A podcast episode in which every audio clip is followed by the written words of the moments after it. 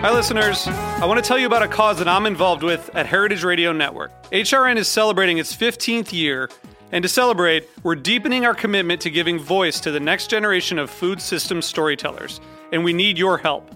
Our internship and fellowship programs help activate new possibilities for underrepresented and underestimated young people through experiential journalism, audio engineering, and production training. Through these unique programs, HRN helps food equity stewards build essential workforce readiness skills that expand their potential and foster economic mobility. Please consider supporting these critical programs. And with a minimum donation, you can be entered to win a dinner for two at an amazing restaurant in one of eight cities and tickets to a concert at a great venue in one of those cities. We have incredible partners across the country who have donated, as they also share our passion for helping to educate the next generation of food systems storytellers. Check out heritageradionetwork.org slash 15 to donate and enter to win today.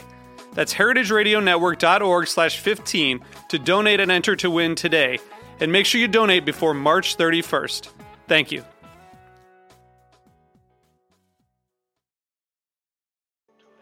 I'm so excited to tell you a bit about today's sponsor, Music Masters Collective. They're a nonprofit organization that produces unique music events, providing opportunities for fans and artists to meet and collaborate in an inspired and creative atmosphere. Every week, Music Masters Collective hosts different events, all with the opportunity to learn from world class musicians like Bill Frisell, Kurt Rosenwinkel, Julian Lage, Marc Ribot, Wayne Krantz, Oteil Burbridge, the Milk Carton Kids, and so many more. At an event like Alternative Guitar Summit Camp happening this August, you can expect in depth workshops with guitar masters, once in a lifetime performances, the opportunity to play alongside your favorite musicians, and a lot of fun. You'll leave this event packed full of wisdom and with a whole community of musicians to create with. This all inclusive week in the Catskills Mountains of upstate New York is guaranteed to be magical. Scholarships are available, but spots are extremely limited, so visit www.alternativeguitarsummitcamp.com backslash inside to learn more. This is Chris DeMakes, guitarist and vocalist for Less Than Jake, and host of Chris DeMakes a Podcast, a songwriting podcast where every week I'm joined by an amazing guest to break down the writing, recording, and release of one iconic song from their career. In our giant evergreen back catalog of episodes, we've had rock legends such as Dee Snider and Huey Lewis, punk rock favorites like Mark Hoppus, Fat Mike, and Brett Gurewitz, and up and coming artists of today such as Liz Stokes of the Beths and Genesis Owusu. We've had guests from all genres and styles of music, and I guarantee that if you peruse our back catalog, you'll see several episodes that'll make you say, man, I gotta hear that. Whether you're a fan of music or a creator of music yourself, you'll take away a whole new appreciation for the songs you know and love. Chris DeMakes a Podcast is available for free on all the places you could possibly listen to podcasts, and new episodes come out every Monday.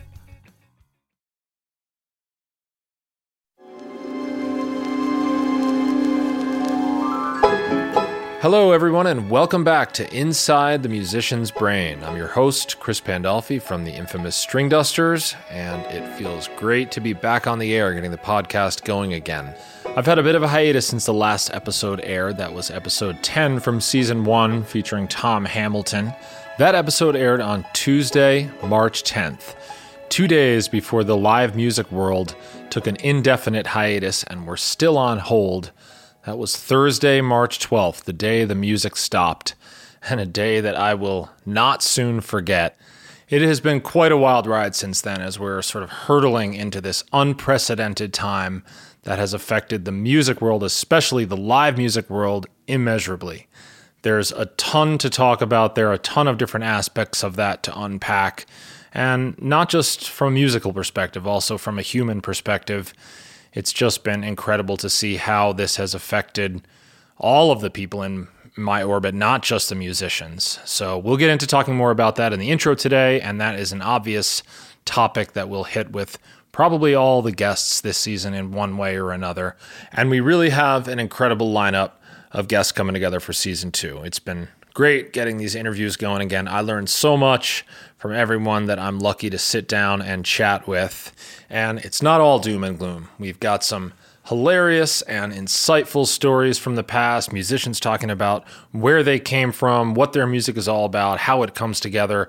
And as always, we'll be taking a close look at the string dusters world, our music, our process, and we may even get some string dusters on the show. So stay tuned for everything that's coming up. Check us out on Apple Podcasts, leave a review, subscribe, all that good stuff.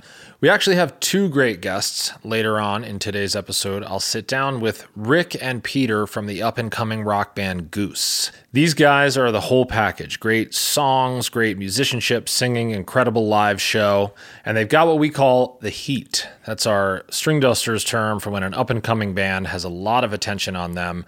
Goose is selling out shows left and right, and they are crushing it every time they take the stage. So stick around for my interview with Rick and Peter a little later on.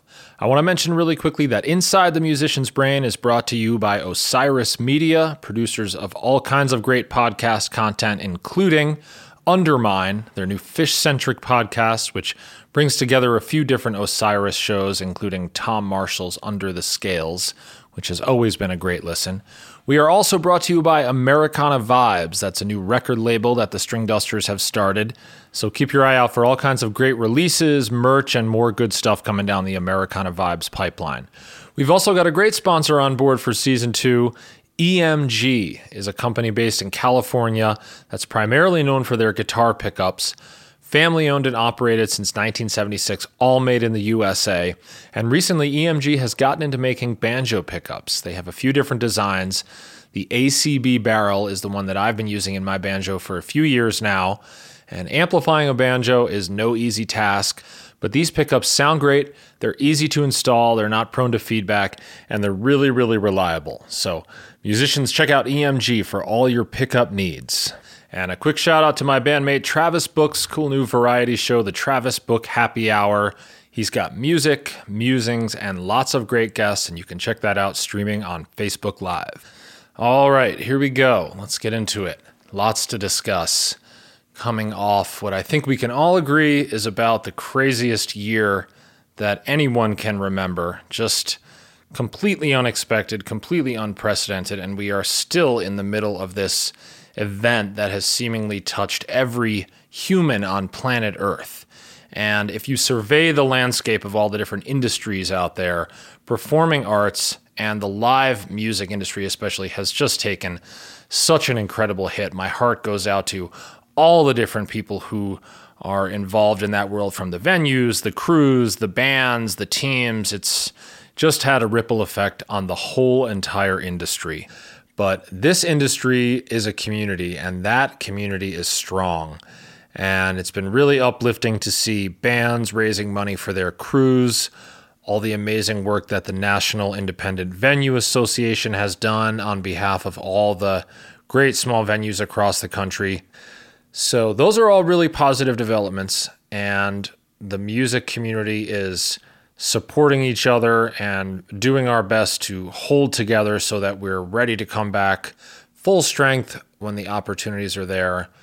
And what a moment that's going to be when live music is back full strength. Oof, can't even imagine what that's going to feel like. I'll never take one second on stage with the String Dusters for granted ever again. The reality for the String Dusters is we will miss at least 100 shows, probably well over 100 shows because things are sort of creeping back to life right now and no one's exactly sure how the summer into fall is going to play out and we're going to do our best to get out there and do what we can, but there's a lot of uncertainty still hanging in the air around this situation. So those are a lot of the big challenges, but as always, I'm an optimist and even though this past year has been incredibly challenging, I think there are some silver linings that are starting to emerge here. I know one thing that I've definitely been pondering and have talked about with my bandmates as well is could this extended break afford touring musicians the opportunity to conceive of and design a career that's more sustainable, more balanced over the long term, and less dependent on getting out on the road and touring. For as long as we've been a band, the business of music has been all about live shows, all about touring. That's what we observed in the bands that came before us Yonder, Salmon, String Cheese. And that's how our business is set up. And that's really dictated by the reality that that's where the money's at. And you need to make money to survive. And also consider the fact that you play 100 shows a year, you only do an album once every two years. And so that's where all your resources are going to go. And of course, this is also tied into the rise of streaming services and the dip in revenue from album sales. It's all about the live show. And there's something very unsustainable about that. It's stressful to feel like you need to be on the road constantly. It's hard on relationships, hard on families, and in a lot of cases, it's just a band killer. Look at all the great bands that were around when we were starting out that are no longer together. So, all of this kind of leaves you wondering is this present day music business model conducive to supporting artists and bringing more amazing music to the world? And how could it potentially evolve? And then we start looking at all the amazing innovations of this past year in the music world all the live streaming that artists are doing and the ability to monetize those streams. Everyone is figuring out how to record at home, and there's all this new amazing music coming out. Lessons are huge. You can take lessons from just about anyone right now. And you can even book a Zoom concert or hang with an artist that you love. So these are just a few of the innovations that are coming online, and artists are all having a chance to figure out which of these forms of expression are meaningful to them. So that's all good stuff, but quick pause from that side of the, the conversation just to make the crucial point that there will never be a substitute for live music, and there will never be anything that compares to the incredible visceral energy of a live show, hearing your favorite music in a room packed with people. I mean, that is a spiritual experience that so many of us depend on that's not going anywhere. And I'm going to make a personal guarantee to Stringduster fans out there that we're not going to stop rocking a ton of shows coast to coast. It just might be like, you know, 75 shows as opposed to 100. But we're eager to get back out there, I promise you. And I think it's really cool and meaningful in the meantime that artists are having this opportunity to develop these alternative skills, revenue streams, and potentially even find forms of expression that are really meaningful to them. And on top of that, maybe even more importantly, just to have some time to consider what our lives look like, consider a potentially more sustainable career path.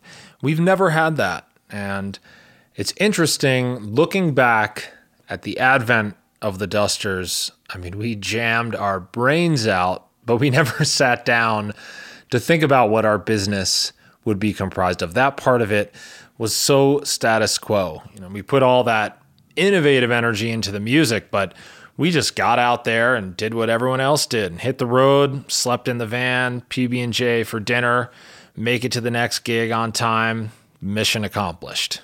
So now we've got some time to think about how we want things to look, and that's huge for us. And I think there's a great nugget of advice in there that's much bigger than just a career in music. The more intentional that we can be as human beings about zeroing in on what fulfills us, what feeds us, and then in turn letting that inform how we spend our time and energy in this lifetime and what we bring to this world, I think that can really lead to a lot of contentment. And of course, you got to show up every day, do the hard work. You're going to get your ass kicked. It's not always going to work out, but spend some time trying to figure out what you love and let that be your guide. Okay, that's a good segue into my interview with Rick and Peter from Goose. We actually kind of get into talking about that, and Rick makes a great point about when it comes to touring, putting more energy and intention into potentially a few less shows could be a really meaningful evolution for artists. Okay, here we go. On to my interview with Rick and Peter from Goose.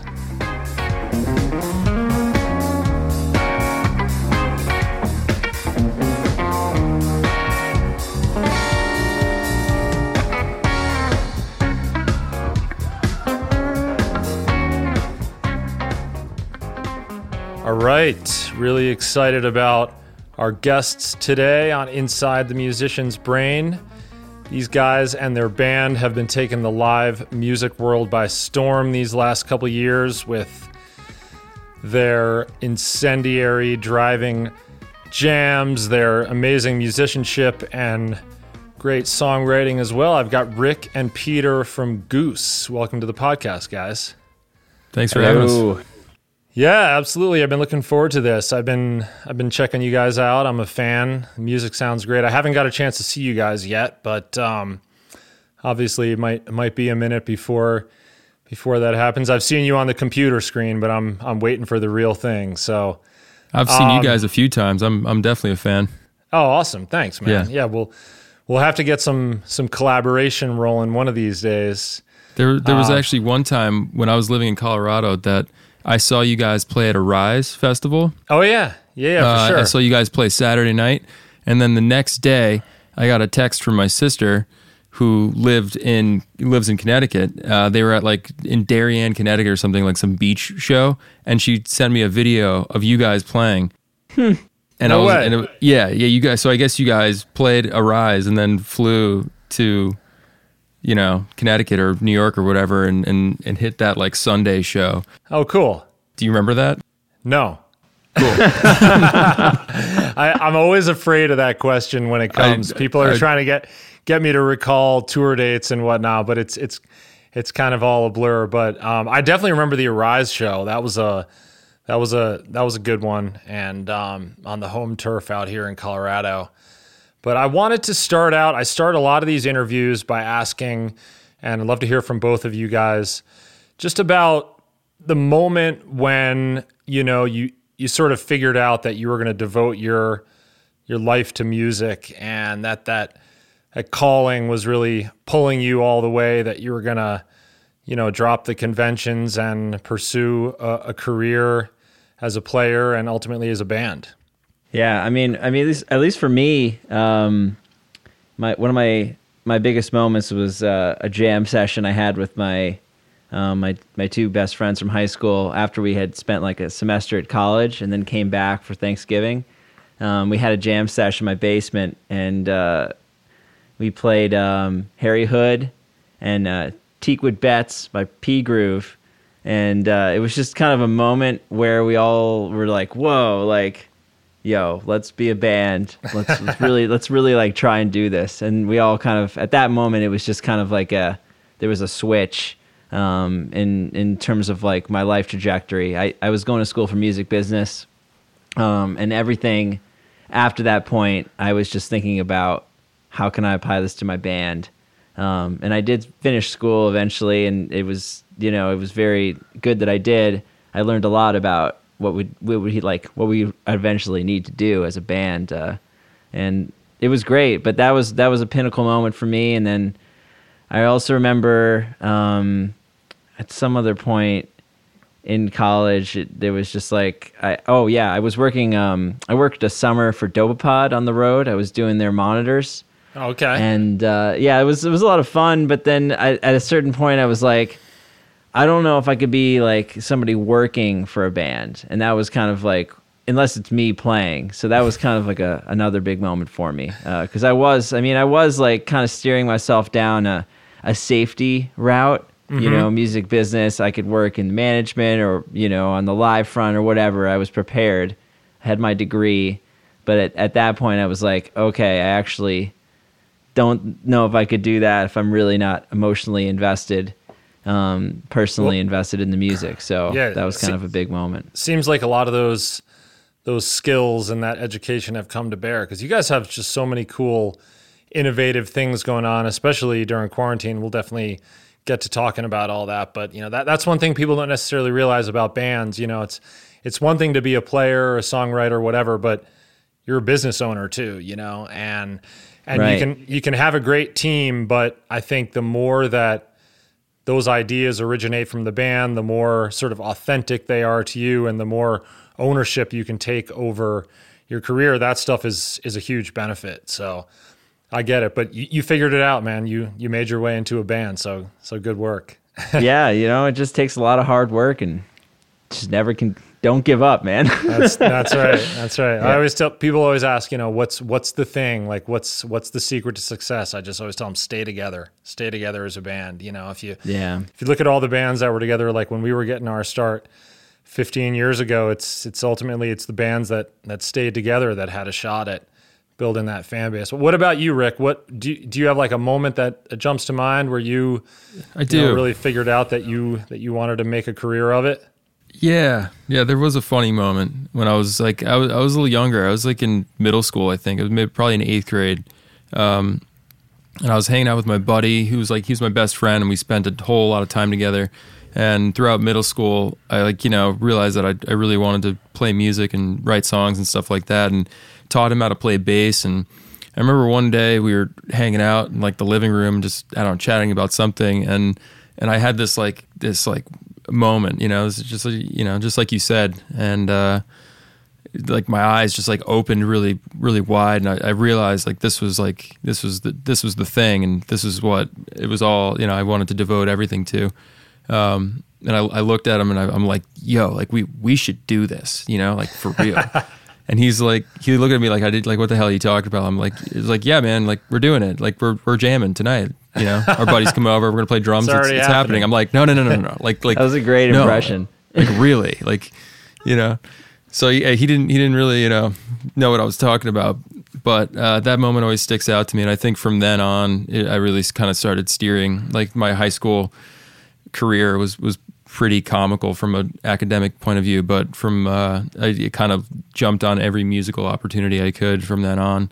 Um, you know, stopped playing sports and started, you know, uh, allotting that time to musical things and whatever. So yeah, that was that was definitely one big moment. And I guess another moment comparable to that was uh, much more recently. I was probably like 23 or something. Whenever I was living in Colorado, actually. Um, and I was living in Fort Collins, working at this uh, this taco place, and it was kind of right after um, this band that formed that I'd kind of put a ton of energy into, and, and kind of really really put my my heart into, and and a lot of resources, put a lot of all my eggs in that basket, so to speak, and um, it didn't work out for you know whatever reason, and kind of was left a little bit lost and didn't really know what was what was next and uh, felt pretty defeated. And I was working at this taco joint, and um, I remember like wrestling with the notion of of doing something professionally, not music, um, pretty pretty heavily. And uh, not tacos. Tacos was tacos was cool, but I'd, I'd probably maybe pancakes. You know, if I, were, if I were to get serious about it, I'd probably pursue pancakes over tacos. But um, yeah, I, and like ultimately, I, I kind of um, obviously decided that that wasn't in the cards for me. I had to I had to keep trying. So that that's actually you know when the goose name where the where the goose name kind of originated, and it's kind of come to adopt that meaning for me personally. It's kind of that moment of of like can can we do something else? Can I do something else? And arriving at the the idea of no, I can't. Tacos, pancakes, or jamming. Yeah, yeah. All three. That's right. Well, you guys, you guys have have made a solid go of it. You know, I remember when your your name first started crossing my radar screen sometime last year, and um, a lot of times, like when I'm warming up for tour, I've got a little playlist here of songs that I'll jam along to, and Butter Rum was on there. cool. Yeah, yeah, yeah. It's Hell a yeah. good. It's a good. It's a good groove for the banjo. So yeah. yeah it's been it's been awesome seeing you guys just come on so strong, and you know we'll we'll wind back and talk a little bit about the origin, but I thought it'd be interesting to kind of dig into some of the stuff that you guys have done during quarantine because you know so many people have their eye on the music world and obviously we're sort of on this huge pause and there's no live shows which at face value is a crazy thing because so much of the business as you guys well know you know, up until early this year was just all about playing live, you know, and oh, yeah. recordings and a lot of the other efforts that you made as a band were all intended to support ticket sales at live shows. And that was the big revenue generator. And then, needless to say, all of that kind of came to a screeching halt in March. And some bands like you guys have really managed to continue to innovate and not only keep fans engaged, but seems like you guys are growing during this time too, which, you know, kudos to you guys because without being able to get out there and reach the people, that's that's a that's a tough proposition. But I I checked out, you know, the the the Goose Miss Twitch screen uh, stream that you guys did from Rockefeller Center, super cool. The bingo tour, I know you guys did a big drive-in tour as well. I was curious, like, where do most of these ideas originate from? Does that stuff come from you guys? Does it come from management? You know, in terms of the origin of the ideas and the execution of everything, like how did some of that stuff come to be? Really like a synergy, you know. Um, each each thing is kind of different. Um, each situation's different. I think like for the most part, those three the three things you mentioned that happened this year was like, you know, like bingo tour for example. Um, management came came to us and we're like, this is you know we're virtual tours. That's what's next. I mean, we could, you know, everyone was kind of firing out these little one-off streams early on, March and April and stuff like that. And you know, we got involved with that, and you know, is is it was cool. But um, they were kind of saying that the next step is, you know, people are people are going to do virtual summer tours or whatever, right? A Right. series of streams. Um, and you know, I think we're we like that was that was they were you know we were really really lucky to have them steering us in that direction as quickly and as early on as they were. You know, I, I think that's where they they've been in, so instrumental during this year is like kind of just like guiding us and being quick, like responding really quickly on what you know what the what the move is, the right timing on things and, and stuff like that, um, steering us in the right directions. But then you know, once it the ball was in our court, I think you know for like the bingo tour thing, the whole thing was like, well, if we just keep doing these streams and they're we just keep playing the, the tunes and doing our thing over and over again, it's going to get redundant really fast. So like, whereas you know what do we what can we do to open the box and and like you know do just do something completely different with it. Um, and we kicked around a bunch of ideas, but uh, uh, you know eventually wound up with that one and kind of just uh, riffed on it for a while altogether, just throwing different ideas around and um, you know gradually kind of came came down to something you know how it worked. I guess you know figured out all Can the you can you actually break that down for for everyone who's listening, like what the bingo tour was all about, how it worked, and like the interaction factor with fans? Yeah, you you got that, Peter. Oh yeah. All right. So it was pretty. Uh, it was pretty interesting. So the the idea was basically formed based off of um, we were gonna have Coach uh, John Lombardi, who was our stage manager, and also a terrific character within the Goose realm. Love him. Um, can't no Goose without him. But John was going to be on stage with a bingo roller, and each bingo ball had a different song written on each ball. So as he was rolling the bingo balls, he would pick the set list totally randomly. Um, and this is an idea I think that was just supposed to be like developed at a live show on stage, um, and then wound up being a discussion for the virtual tour, and we we followed through. So it was basically um, everybody at home had a bingo card, which is I guess uh, 25 total squares, one uh, one in the middle, free space. So every night we played a free space jam. Uh, so everybody got their free space square, and then uh, additionally we. We yeah we were just rolling balls and people had all the song names written on their cards various song names there was 80 balls total so if you if a you got a bingo guy. which is a straight line, or there's multiple ways to win. There was like four corners or a square. Um, you would just email us proclaiming bingo, and uh, we we just went through the emails and figure out who won each night. And if you win, you win a prize. Uh, we had like merch packages and stuff like that. Um, it was a ton of fun. Um, it And a you cool guys way were- to like have a stream. Yeah, You guys were broadcasting those shows from somewhere close to home there in Connecticut, right? Right. yeah.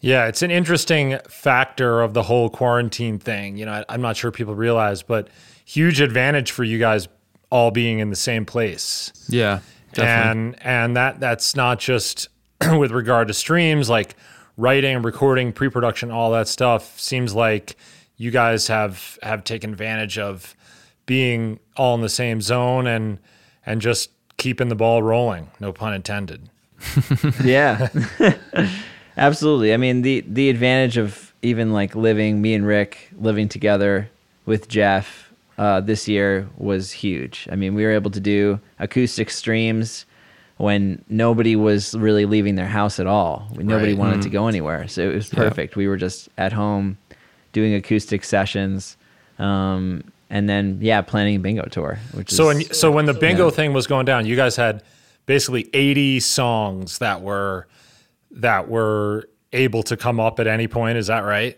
Yeah, yeah. Some of them were like cues, like you know, we, we Okay.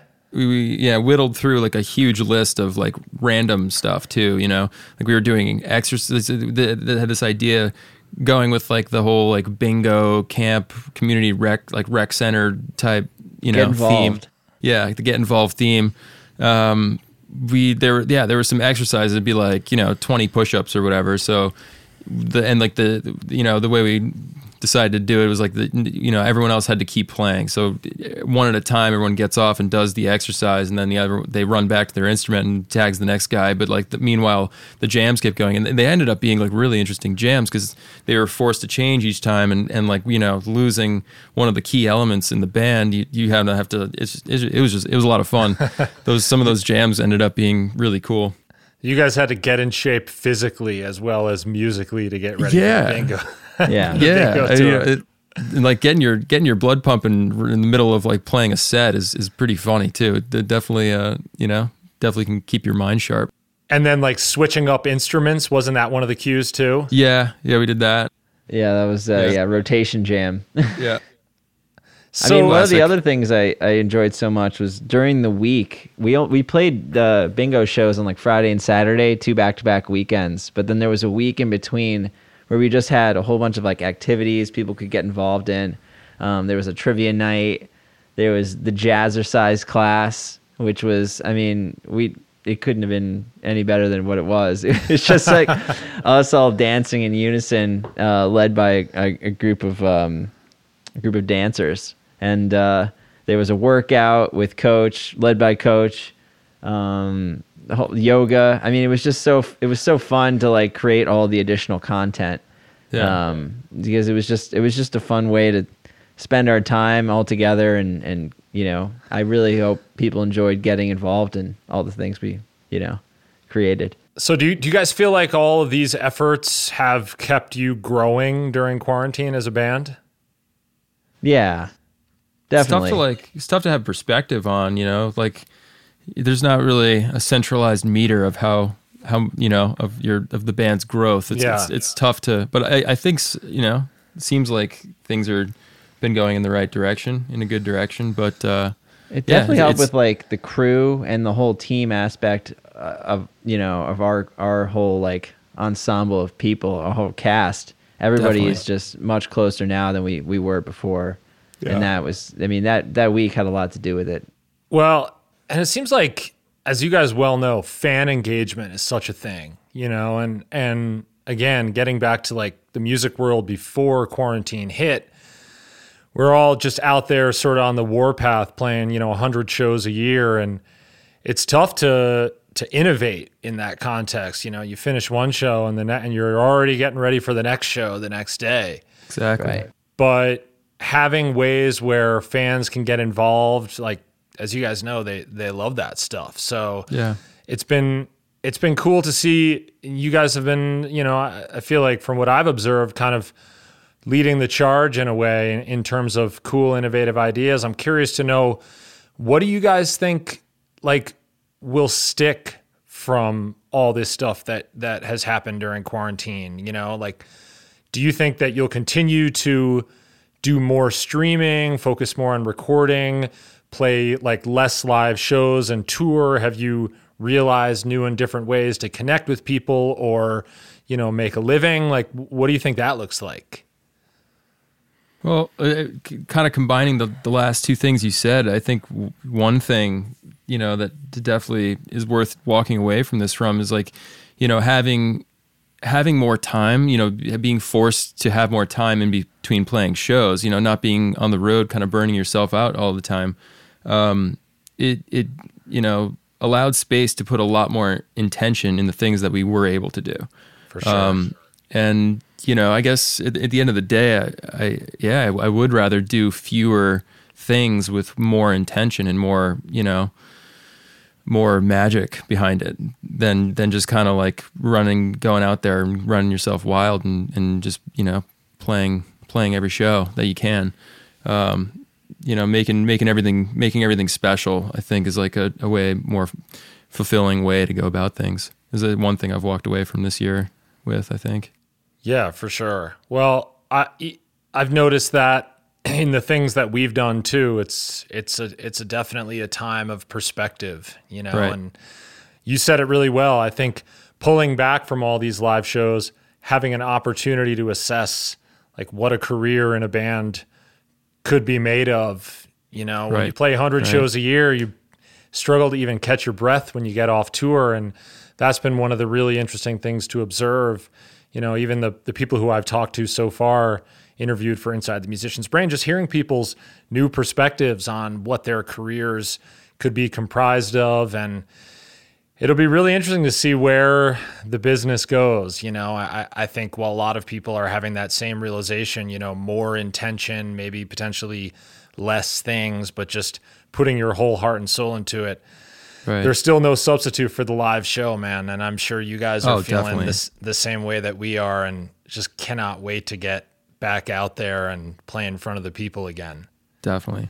Are you guys planning more drive-in stuff? How how was that experience for you guys? I know you did you did a big like East Coast run, like leading into Halloween, right? Yeah. And how Yeah. was that? They were amazing. Uh, we were, I think, we were pretty like skeptical going into it, um, or you know, hesitant at least, because you know the the PA situation with like car car radio thing. And there was there was a lot of aspects about it that we were, you know, is this going to be really weird?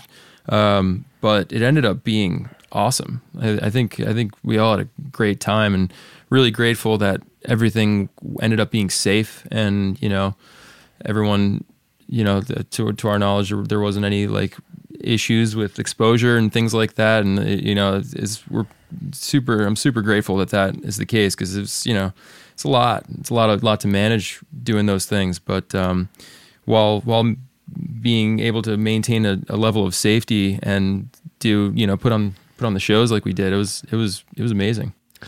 Yeah, I watched some footage from the Halloween show, and it's it's always going to be funny looking back on this stuff. It always takes a little getting used to. You know, I'm watching a video of you guys just crushing it, throwing down on stage, and the camera pans out, and it's like two people in giraffe suits, and then a couple guys in flight suits, just absolutely getting down. You know, and that's all there is going on.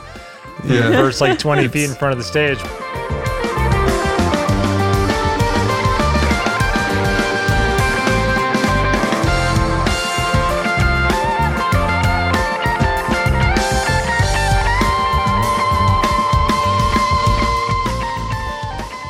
Props to all the people who have managed to figure out ways that we can get out there and play, keep it safe, and I'm sure you guys have have uh, sensed that the fans seem more grateful than ever that bands and crews and production people are getting out there to provide a live show. You know, the appetite is like sky high right now. Definitely. Yeah, very grateful to anyone who came to see a drive-in show and give that a chance. Yeah. Um, especially the first couple that were happening over the summer. I mean, it was just nobody had really any expectations. Um, the drive-ins themselves were created within like a month of when they started to actually have shows. Like this, we played at Yarmouth Drive-In. It wasn't even a thing. Um, I think they they did like they did like a two week build and then they had their first show. It was just like mm-hmm. everything was on the fly, adjustments were being made like every single show, and just the fact that like people got so invested and were able to you know trust us to put on a good show in that environment is a testament to the fans. Yeah, we're we're going to be seeing. I think we're going to be seeing a little bit more of that thing, you know, before we get back to to full Oh, force yeah, yeah. touring. Yeah. Definitely drive-ins in the spring and, and summer. I think they're going to be plentiful. Yeah, for sure. And sure. probably all with PAs at this point. Yeah. So I thought it'd be cool to talk a little bit about your guys' origin story. You guys haven't been around for for all that long, and it's always interesting to hear kind of how things came together.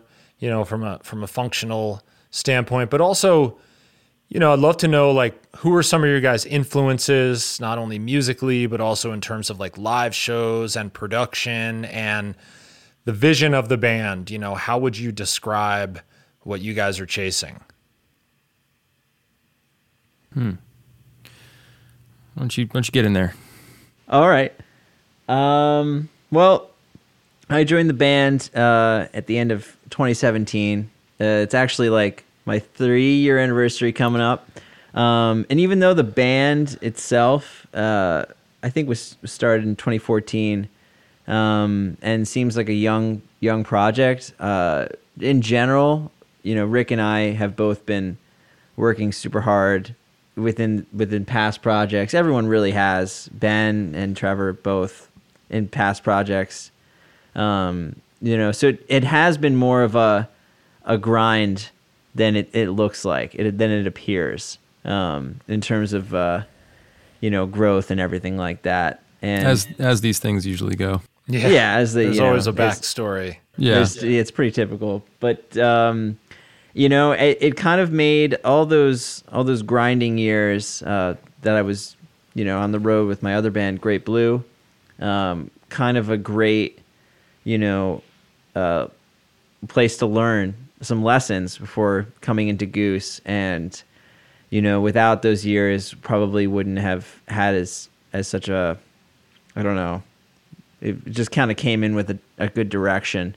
Like what what Um, were the lessons would you say that you've learned? Stuff about being on the road? Yeah, I I think uh, I mean we were, yeah we were doing some stuff on the road, Great Blue, but nothing as serious as Goose, and it was just kind of like a good way to learn how to you know do merch and get an email list going and kind of like connect with the people that you're you're meeting. I- mean, this is all like young band stuff that is so critical. Um, how to engage their fans online, um, video content, recording shows, all that stuff. I mean, that was like something that was all I was always trying to get better at while I was with Great Blue. Um, we were just you know on the road, and it was just like what we were doing what we can. Um, of course, it just got it just got better and better with Goose. There was more shows to be able to practice these things at, and uh, you know dial them in. So that was kind of you know a big moment was when we were really just. I mean, Goose is like really playing a lot of shows in 2018 and uh, really really showed with how, how much we grew in that those departments i think And what about what about influences? Love to know yeah what, what you guys are into, even what you're listening to now. Yeah i mean there's there's so many uh, so many great influences that I, I've picked up over the years. I I was definitely big into classic rock when i was growing up and um, then got into like Phish and the dead and uh, you know then in college was kind of getting into some indie stuff mac demarco and vampire weekend tame impala um, Vulfpeck uh, especially um, after college. And it was just kind of you know natural trajectory of kind of getting a little bit more away from straight rock and roll bands into like a little bit more like indie kind of bands and you know Fleet Foxes and stuff like that. Sure. And uh, you know, it was it just you know really a big fan of like good melodies, good songs. It, now it really doesn't matter like what kind of style music it is. Um, so it was just kind of like a everything was broadening as I was growing up um,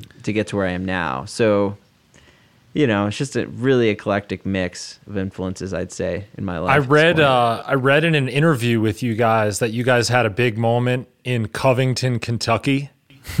yeah, Which, which is funny because the Dusters had a similar thing. You know, we played a show in Covington. This was, I guess, two years ago. And it was one of those shows where we got off the stage and we were just like, live album right there. And that's Oh, live. wow. That- that's Yeah. that's that's live in Covington. It was actually an outdoor show. And it was just we one played of, a show with you guys in Covington outdoors in 2019. that was the show. Paradise. Oh, really? Yeah, Paradise. No way. exactly. Wow. I still rock Yeah. that. I still rock that that teal paradise T-shirt that I got at the event. No but way. the- I didn't get We a played right T-shirt before you guys. Shit.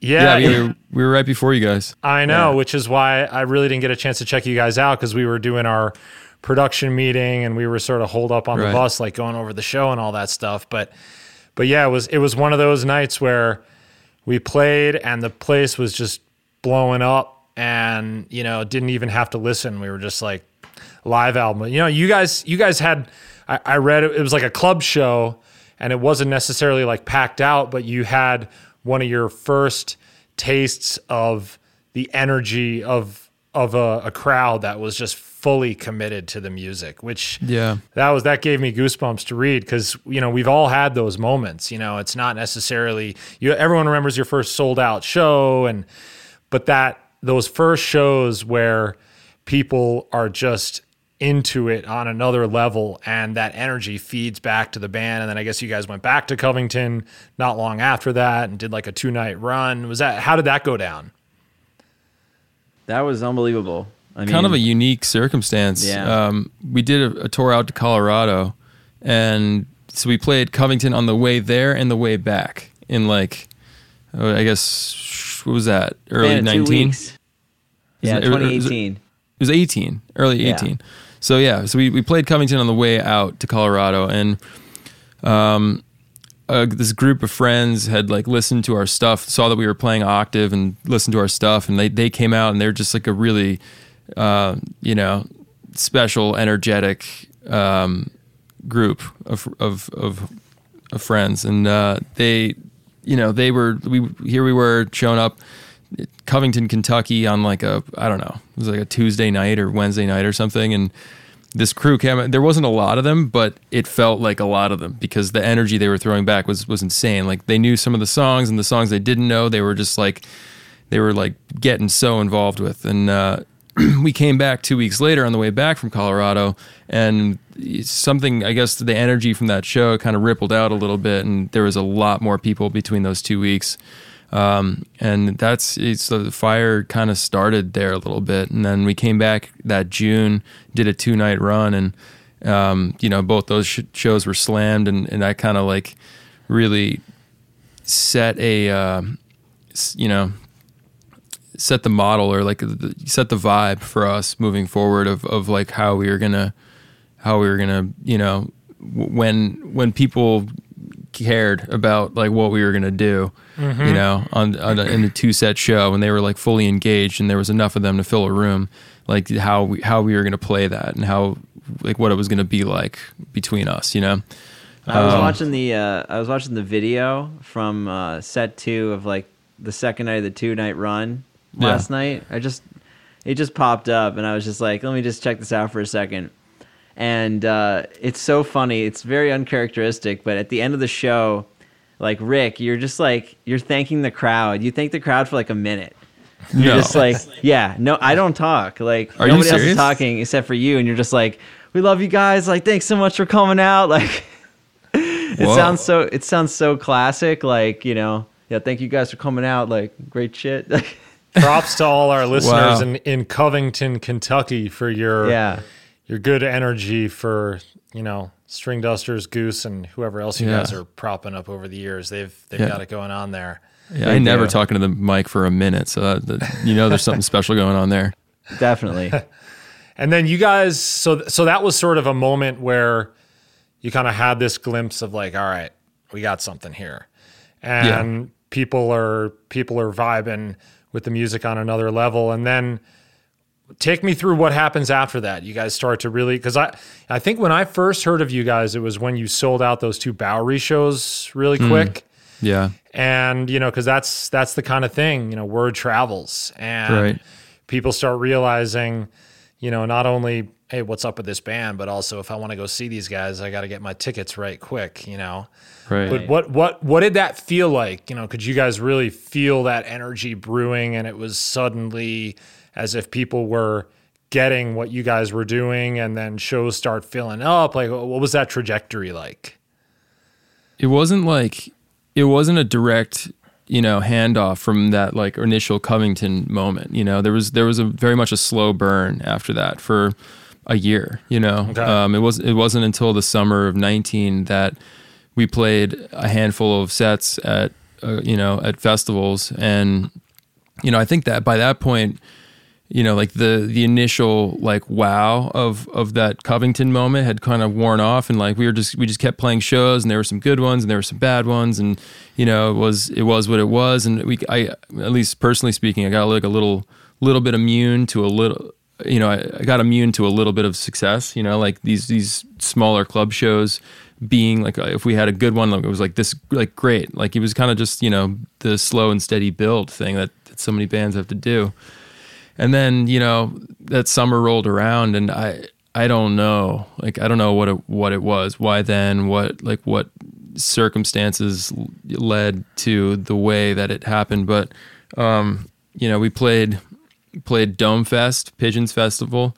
We played peach fest uh, a couple others. And you know that that following month like august you know things just started to get real weird. And it was it was What do you uh, mean by that? like uh i don't know i don't know I think it started to sell out. yeah yeah the fall tour just started like one by one everything was selling out we sold like 500 tickets in chicago i think we'd like kind of like we we like you know it really doesn't even count but we played chicago like once before that and uh, we were one of three at the Cubby Bear. One of How four. Dusters played Cubby one of four. back Sorry, the one of four at the Cubby Bear. Oh, Dusters played the Cubby Bear. Oh yeah, oh yeah. Oh yeah, yeah. We were one of four on like a Wednesday night or something, and you know, I think like four of our friends drove up from Covington, and that was it. You know, and that was our that was our history in Chicago. And then like all of a sudden Rick that almost fall, didn't make the show. He was flying in. Yeah. Of, uh, what'd you have to go to? I, it was a funeral back Okay. home. Yeah. Yeah, but uh, yeah, barely barely made my big set. One of four at the Cubby Bear. um, but uh, yeah, anyway, you know, like we we we had zero history in Chicago and like sold 500 tickets to Chicago. We were like, what the hell? What the hell is that about? You know. Um, and one by one, they all kind of just all those those fall tour shows started selling out, and then uh, I forget at what which point you know, we we announced the Goosemas thing at Wall Street Theater, and like which is a hometown show for us, basically. And uh, it was like this theater, like twelve hundred cap. And you know, initially we were like, all right, if we can get like 500, 500, 600 people in there, that'd be epic. And then that thing sold out, and we were like, what? You know, what's going on? And then they, you know, our our new agents um, at that time and managers were like, all right, we want to do like a one plus one. We want to put one show up in New York. Um, and if it if it if it sells out, well, we have like we have we're holding the next night in, in Brooklyn as well, and both those things sold out in like minutes. Yeah. I thought it was like we you know we thought it was like a glitch or something like you know Yeah, it was like computer. the bots. yeah It's not a glitch, yeah. guys. You guys, you guys rock. That's why these shows are selling out. but that's a great feeling, though. I I remember, I remember the. I think it was probably the first show the Dusters sold out. We played Seattle like one time, and then we were playing this place called the Tractor Tavern, and it was like we went on stage and we're like, the hell are all these people doing here?" yeah you know it's sort of like a mystery and then i went to settle up with the promoter you know we had i don't think we, we might have had our sound guy drew becker but um he hands me a wad of you know like four thousand dollars in twenties and it was like 10 times more money than we'd ever made for a show Oh, you yeah. know? it's just like oh yeah but that's that those are the moments you know that's those are the moments that give you that confidence that give you that energy that circles back into the music and all the things that you guys do.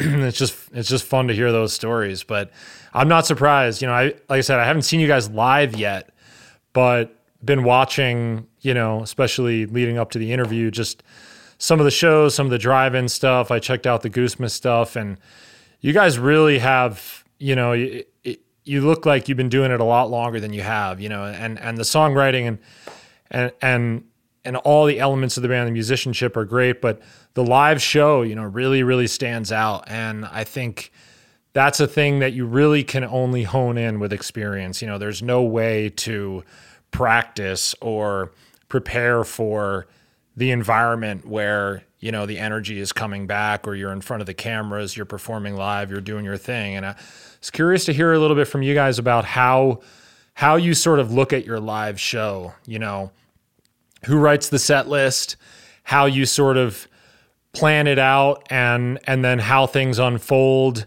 in terms of spontaneity on stage, you know, musical cues, preset stuff. Like, take me through sort of a a typical show day, you know, from the time that that the set list is conceived to the the art of kind of letting that unfold on stage.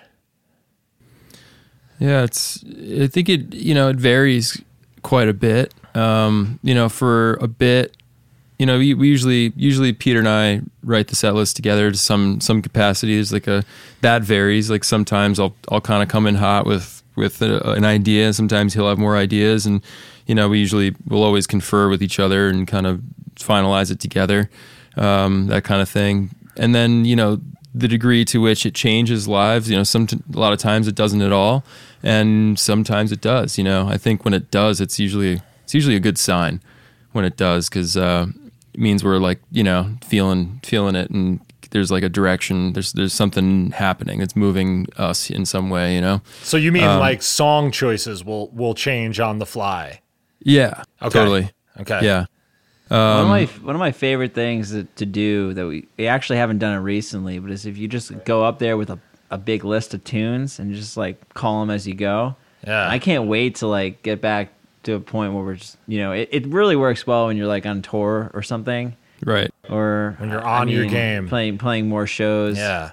Um, but yeah, I I would really like to do that again, considering now we have a lot more songs. I feel like than we than the last time we did it. Well, the the songs are awesome, and the jamming, you know, it's it's a funny thing the the jam band world, you know, and we're definitely a part of that, and we definitely stretch out on stage, and we find you know a few times every set to really try and let the music take us places that we're not expecting, and you know, best case scenario, it's all sort of dictated initially by the song, but then. I feel like when things go really well, you find yourself yourself moving off into spaces that you know you didn't even know exist. And you guys have some really cool, like, I really especially noticed the rhythm, you know, just the driving rhythms of the jams. It seems like that that's something that you guys are focused on. And now you have you have a percussionist in the band too, right? Yeah. So how how does it how does it go down? You know, do you guys have a plan for those jams? Do they typically follow a similar structure, or is the goal to get off into zones that you've never been in before? I think I think we get off on you know doing like like putting ourselves outside of our comfort zone. I guess you know I like a, if we do the same thing on a jam on a song like a you know certain number of times, I'm gonna get like really it's, it's gonna it's gonna start to rub me wrong. You know. Mm-hmm. Um, which which definitely has happened. You know, we've definitely fallen. It's it's it's like impo- when you do this type of thing a lot. It's it's really impossible to not like fall into these grooves. Sure. Um, and by that I mean you know, like go like exercise the same as you start you know fall into a, a pattern where you're, you're, doing the same moves on a you know a jam on a given song over and over again it just kind of gets comfortable like you know it works it happens one time and it's new and it's exciting and then it works and then you keep doing it and then it works for a while and then you start to be like okay this is you know this doesn't feel authentic anymore. You know, it's something that I, that I feel fairly often with stuff. So I think like on a nightly basis, it's it's just you know looking like keeping eyes open as much as possible for an idea that's different, a move of move that's different from what we normally do. You know, any anything of that like that of that nature um, is of interest. I think. So does does that include changing keys, changing rhythms to where you've totally moved away from from where you originally started? In some, yeah, in some cases, for sure. Um, you know, I think there's some some songs like a lot of a lot of songs have like an ending and kind of like a there's there's a bookend to it to some extent, and then a lot of songs don't. And like you know we just then we play and we see what happens. You know maybe we take it into another song maybe it ends some way that we you know don't have a plan for but um, kind of taking those risks has been part of you know we didn't we certainly didn't invent that type of playing but we have adopted it and are you know it's it's definitely a part of what we're doing yeah it's cool to hear i know what you mean and that art of you know it's high risk high reward Yeah. It's like you're taking it somewhere and you don't necessarily know where it's going or how you're going to get home. And it's cool. You know, one thing I really appreciate about you guys is to hear that formula in the hands of a band that really has done your homework on the musicianship front. I mean, you guys, you guys can really play, and I appreciate that. What's you know, background wise, do you guys? Because I think Rick, you said you went to Berklee. Is that right? I did, yeah. okay. And what'd you study there? I studied. Um, I mean, you know, I was a performance major. Initially, I was a performance major, or dual dual thing, performance and uh, classical composition, because the performance thing kind of covers the jazz bases. Um, it's really lar- largely jazz centric for the most part, depending on where you kind of what you target. Which I was kind of targeting jazz for the most part, and then the classical composition kind of.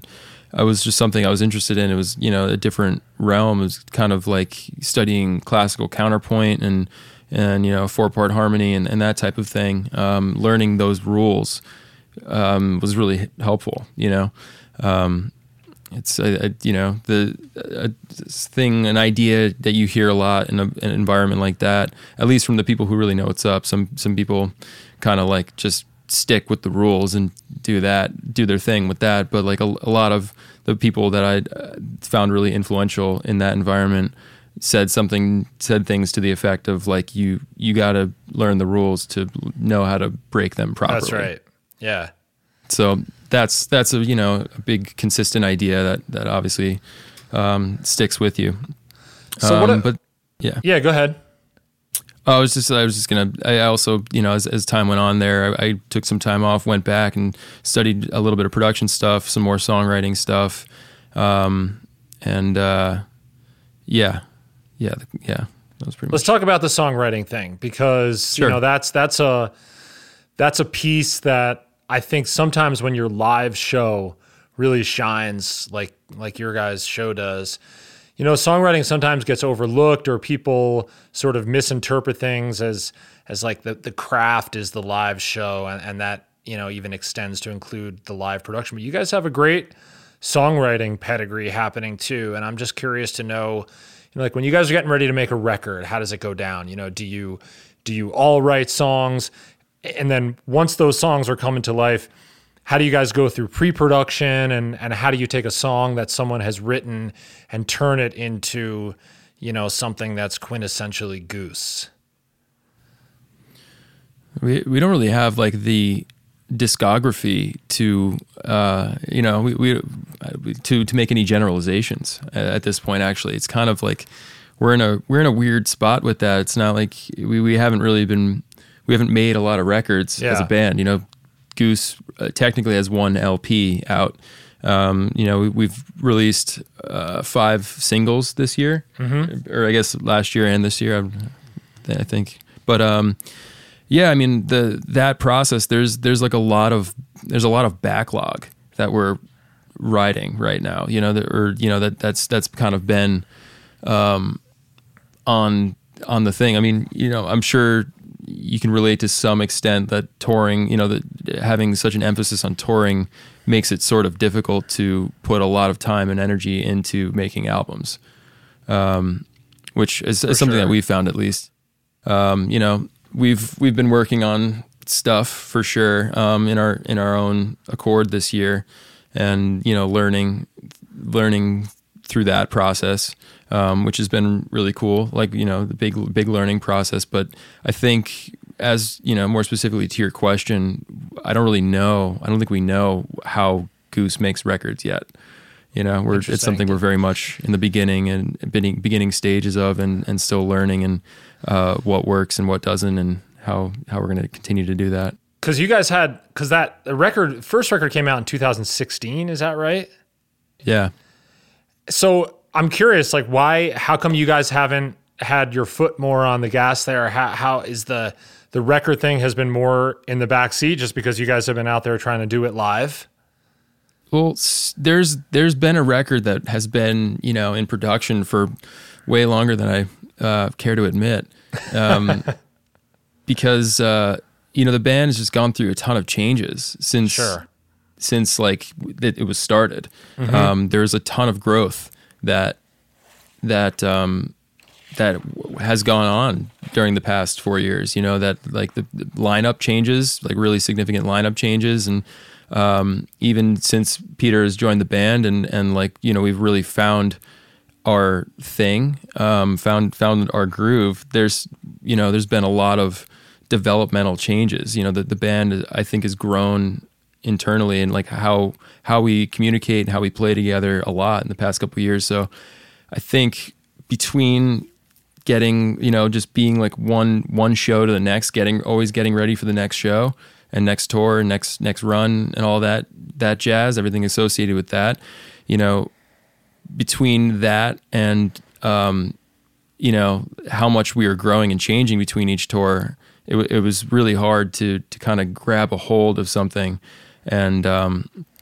you know, there was also some folly in, you know, if, I'm if I'm being totally honest about the the process and that, like, you know, I think it was it was more the the realization that you know an album with a, a band like this, it should be more about a snapshot and less less like a painting.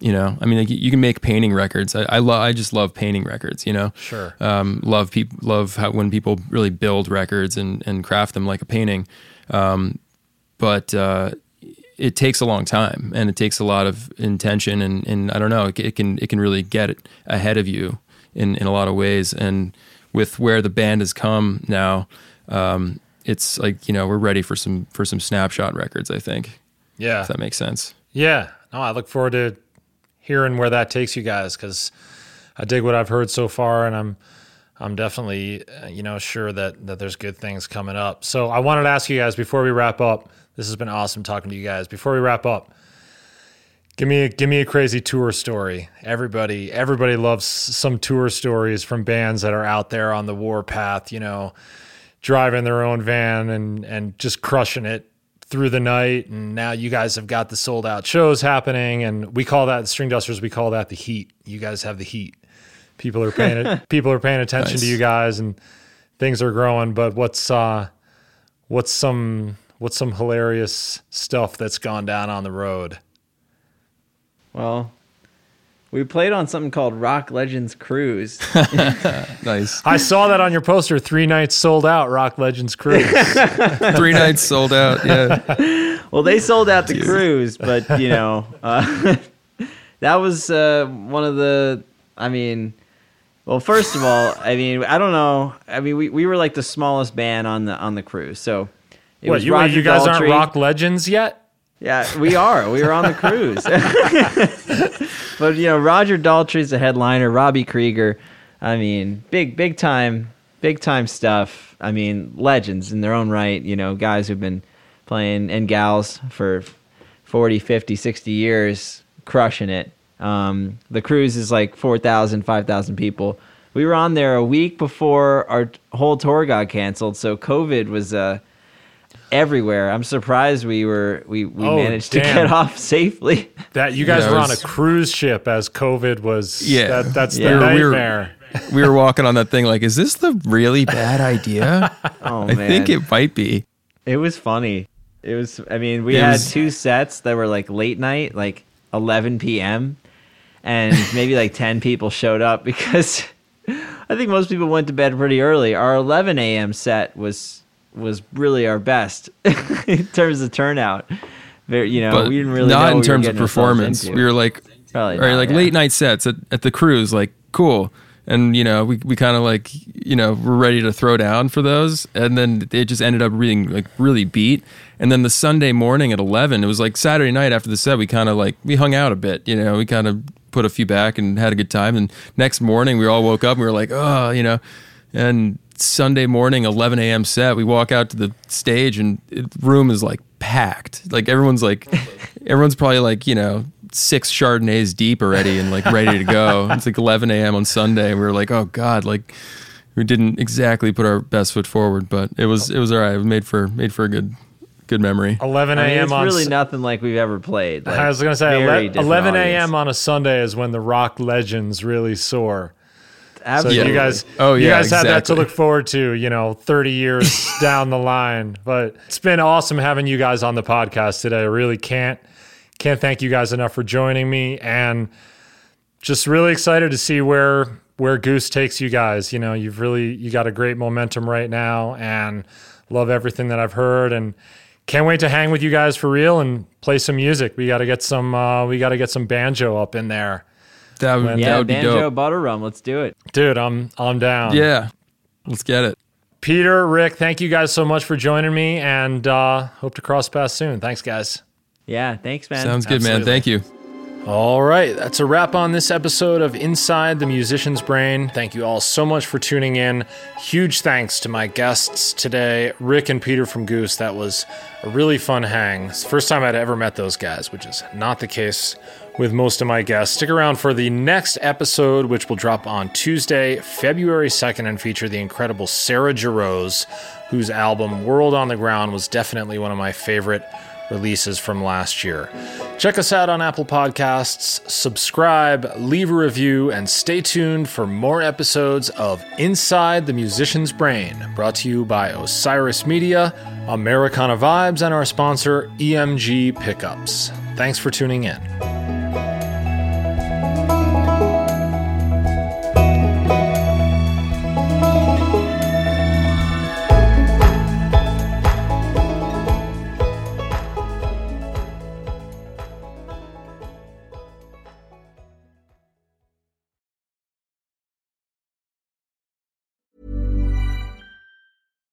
From the gas pump to the grocery store, inflation is everywhere.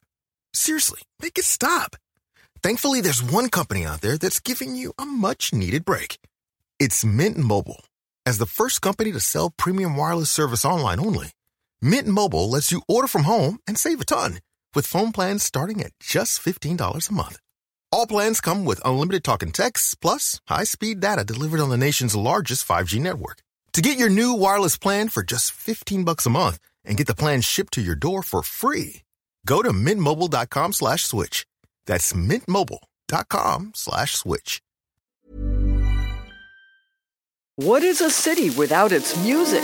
The legacy of the New York Philharmonic is incredible. Nearly two centuries of history. That's a lot of music and a lot of stories. I was sitting on stage for the very first time thinking, I can't quite believe this is happening. Join me, Jamie Bernstein, as we explore the history of the New York Philharmonic. It's the NY Phil story made in New York, a podcast about a city, its people, and their orchestra. Listen wherever you get podcasts. Hey, you. Do you have any plans this year? Ha! How's that going? Did you get 2020? Well, welcome to a brand new podcast called 2020, where myself, Benny Goodman, and my good friends Corey Payson and Siobhan Cronin from the band Lost Symphony also got 2020. And since the world ended this year, we decided why not just check in with some of our friends in the music industry and see how everyone's doing. We're going to get a candid look at life on and off the stage, as well as the mindset of some of the most successful people in the entertainment industry. New episodes drop every Sunday and Wednesday at 9 p.m. Eastern. And you can listen at 2020-d.com, soundtalentmedia.com, or on your favorite podcast app.